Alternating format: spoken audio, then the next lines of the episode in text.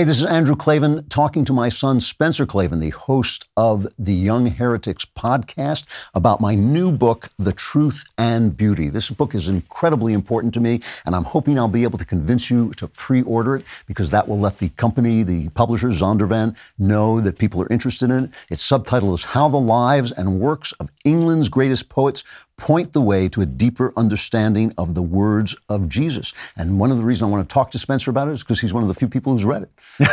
I know. I feel very privileged. I mean, honestly, this this is a special book. You know, you should Yeah. you should feel feel really proud of this book. I, I've I've I've read a lot of books, and and I've read a lot of your books, and and I think even among your excellent uh, corpus, this is a particularly important book for our times. Um, and one of the things that I thought was especially gripping, that really spoke into this moment, um, is this section in your book about um, women. It's about specifically it's about Mary Shelley, it's about Frankenstein, but you really show how it's about so much more than that. Yeah, And yeah. and and womanhood is such a crucial issue right now. It it almost is so crucial that we don't notice how constantly it's under assault. But all these, you know, this terrible language that we read all the time of menstruators and birthing persons, this this, this dehumanizing language, um, the reduction of women women's importance in the home. Um, you show in the book, I think, that there's something much much deeper beneath all of that than just politics. You, you know, th- these guys, these romantic writers, mostly I deal with poets, but Mary Shelley is the one novelist I deal with. And they were dealing with problems that were very much like the problems we're facing now. And the, and the role of women was, was one of them. And Mary Shelley, she called herself Mary Shelley, but at this moment in time, she wasn't actually married to the poet Shelley. She had run away with him, uh, and they had run off to Europe together. And she was a- young girl. She was like not quite 19. And she grew up with radical a radical father, William Godwin, and she, her mother, who died giving her birth, Mary Wollstonecraft, was a radical, kind of the first feminist, a proto-feminist. Everyone around her hated marriage and thought people should have free love. Uh, Shelley, who she ran off with, a very beautiful-looking, uh, great poet and very uh, handsome man, free love. He tried to talk her into having free love, but Mary was this kind of devoted, sweet, feminine person who had made a god out of her father and then turned that and made a god out of Shelley. And they ended up living with the most famous poet in Britain, Lord Byron, who was a, a rascal and was slept with everything male and female that came his way.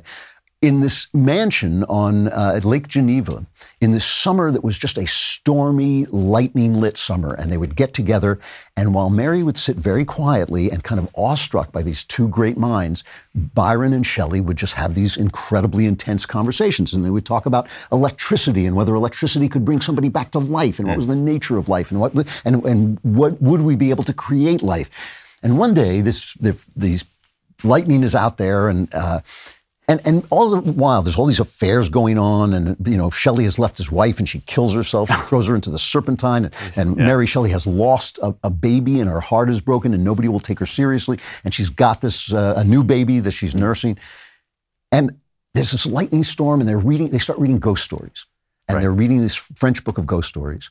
And Byron, who is always very commanding presence, says, "Let us all write a ghost story. We're all going. to Each one of us will write a ghost story, and we'll read them together." So, the two of the greatest poets who ever lived go off to write a ghost story, and they fail. They don't mm. do it. And there's another guy there who who ultimately does write a story, but it, it takes him forever. And Mary Shelley can't think of anything. Hmm. And one day she's lying in bed, kind of half asleep, and she has this image in her head of a guy in a, laboratory. She says he's, uh, he's huddling over unholy arts. And she gets the idea for the novel Frankenstein. Hmm. And she invents the science fiction genre. Hmm. There's some stories that they say are science fiction, but the first real science fiction novel hmm. is Frankenstein. Yeah. And a lot of people, including Mary, say, well, it's really about a man who, by creating life, Frankenstein's monster, he's taking the place of God. But the thing is, people create life all the time. We all, you know, people create life out of the materials we're given. What Frankenstein does is he creates life without a woman. Mm-hmm. And so she's invented a genre in which women have been eliminated hmm. as mothers and as a presence altogether. And the horror of that, which imbues, it's all through the story, the horror of, of a life without women. Mm-hmm. It's written throughout the story, is really what this first science fiction novel and many of the science fiction novels that come after it are actually all about. Wow, it's remarkable. I hadn't uh, thought of it as the first science fiction novel Yeah. until you pointed this out, but it, it's it's very poignant the story of the creation, which which could be its own book. I mean, all of these stories that you tell in the in the book of the different interactions between these big personalities, but it it speaks to something that I see a lot in in modern times, which is uh, young women who feel a deep yearning to live live out their nature as women. That is to start a home, raise a family, you know, be taken care of by a man so that they can take care of a child. I mean, all of these things are deeply in the hearts of, of many young women.